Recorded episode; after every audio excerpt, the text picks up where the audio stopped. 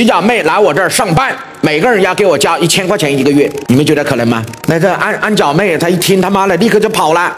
我说第二句话，他们都留下来了。那第二句话就非常简单，我一讲完你就愿意来了，为什么？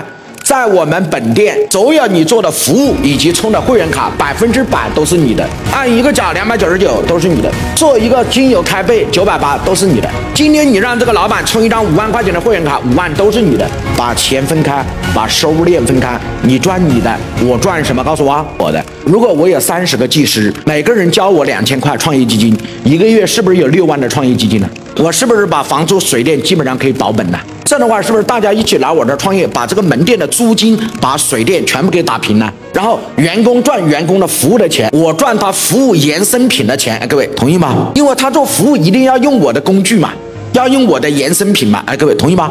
你按脚要用我的精油吧，我只是举个例子吧。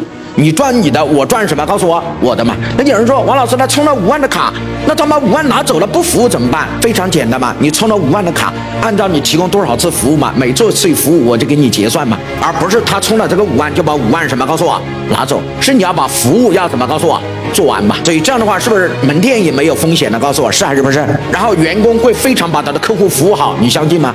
哎，因为非常简单，因为他今天再也不是一个普通员工打工的心态，而是一个创业老板致富的心态。他会把客户关系维护好，充两万、充五万都是谁的？